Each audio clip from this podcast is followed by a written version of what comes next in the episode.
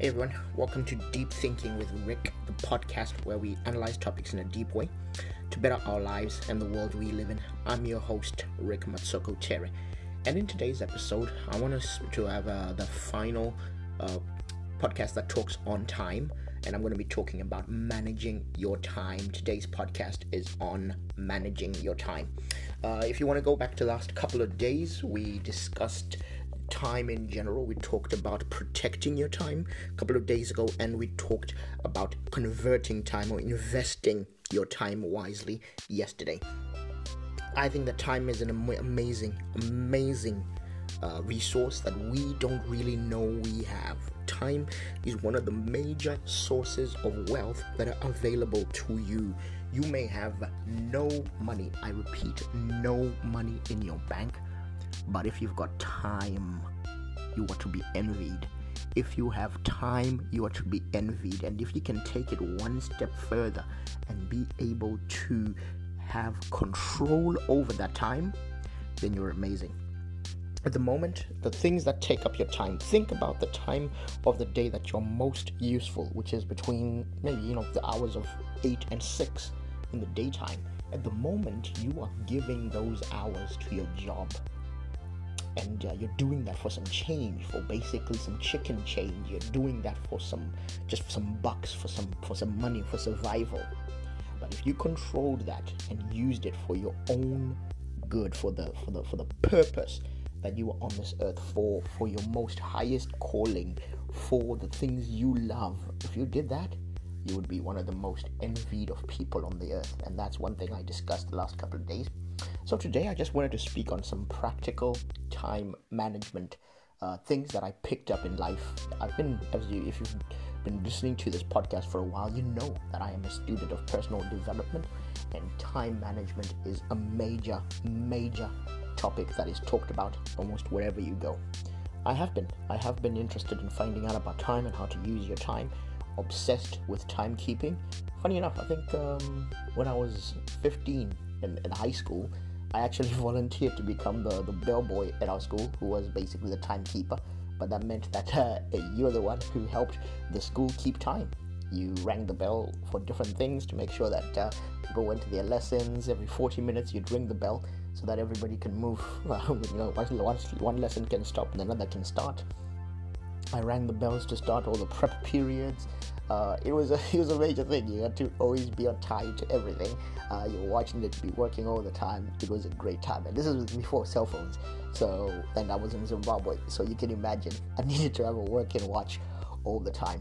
But uh, I found that to be one of the most building times of my life. Those were there were life skills that were built during that time. I learned to be punctual, to be smart, to present myself well I learned to be reliable because imagine that a 14 year old boy ringing the bell to keep the school on time every single day for a year. That's for a year taking time to do that. So I think that's one of the most, uh, that, that was one of the, the best habit building years of my life. Uh, and it's, um, it's, you know, it's something I've taken on uh, as I've gone. Now, in uh, when I when I joined uh, the company SSE, the power company SSE, I also went for efficiency, a personal effectiveness course, which was really about uh, time management. And there, um, I don't remember much of what I learned. However, I do remember one concept. I think they, they based it on a book that was called Eat That Frog by one of the guys that were really hot in the personal development scenario back then. Um, this guy started, uh, he's the eat that frog concept is that if you had to eat a frog the, over the course of the day, what would be the best time to eat it? If you had to eat a frog, no matter what, you have to eat it. Uh, you know, being a terrible thing to do, like eating a frog. One, when did you? When was the best time to do it? And at the end of it, they, well, at the beginning, we just determined that the beginning of the day is the best time to eat that frog which meant they would say, do what you need to do first thing in the morning whenever you start. Get that big task that you're scared of, get it done. That way you don't have to worry later on. And I've always I've always sung by this. I've always stood by this concept. If there's something hard that you need to do, don't procrastinate. Just get it done and then you can do all the other stuff later on. That one thing, the best takeaway I took from that course was no matter what my day was, I always started by doing a to do list at the beginning of the day. It would take five, maybe 10 minutes to get done. However, it would make you so, so effective going on. And considering that over the years, most of my roles, most of my jobs I've always had were reactive roles. So either in call center where you the calls are coming in, so you, you just have to like um, yeah, you just have to react when they come. Uh, or even IT, I had some you know something like that as well. Uh, you, were working in a shop, customers came in. Uh, but when you're in a role where you have to manage your own time, to-do lists are amazing. They help you, they get you going. Uh, currently, I've actually increased that and changed that. I've upgraded it from a to-do list to using a routines manual or a cycle, a, a routine cycle a, a number of routines that you can do in a day of things that have to be done no matter what so that your day goes well and so that you always go further towards your goal. This brings me to the most important time management tool that I've learned recently, and uh, this all comes on it, it incorporates the routines manual stuff, it incorporates the time management stuff. You know, hear me out. So while reading a book by Dr. Sunday Adelaja oh, I, I forget which book it was. I think it was the Systems Building book. He talked about the time management system of Benjamin Franklin, which uh, is an amazing, amazing tool. This one takes your life. You have to look at it like a pyramid. Start at the pyramid. At the top of the pyramid is your top goal, what you would call your global goal for your life. What is your global goal for your life? What do you want to get done? What do you think you were put on this earth to do? This should include your biggest life values and the thing that really, really, you know, makes your life tick.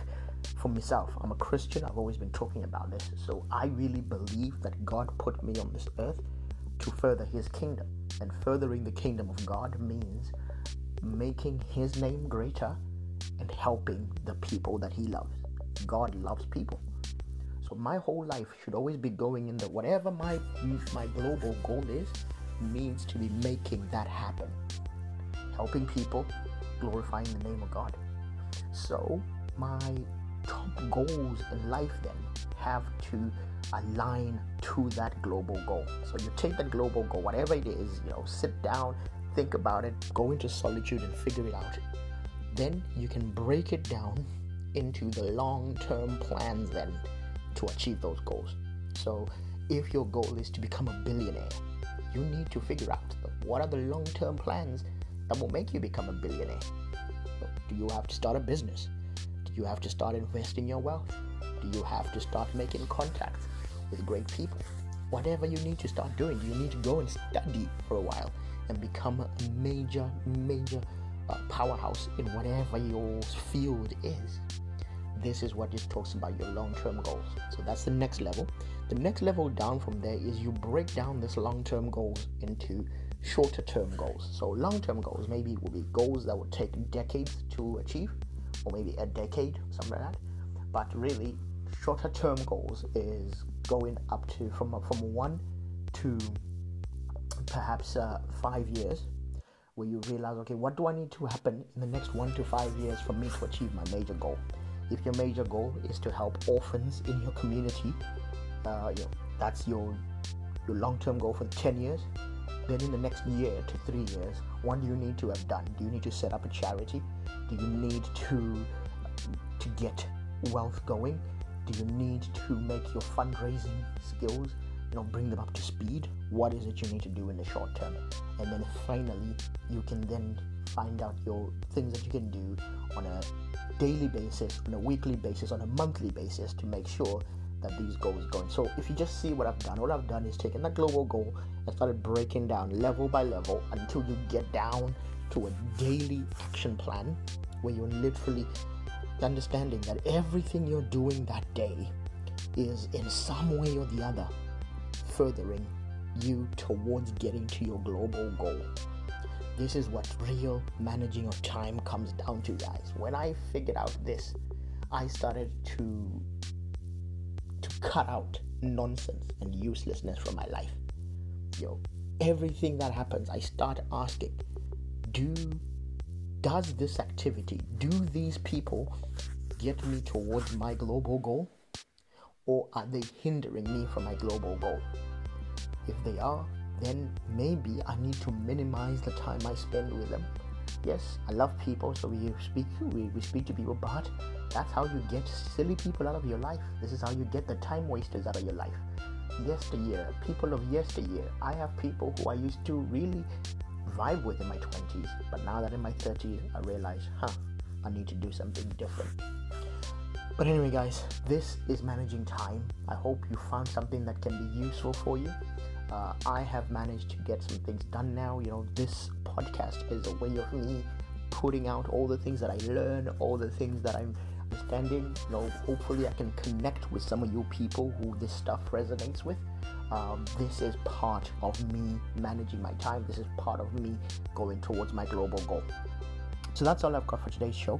If you enjoyed it, would you mind giving us a good clap? Just click the clap button on here. You can also subscribe to the podcast or follow us to see our regular content. Have a good day, guys.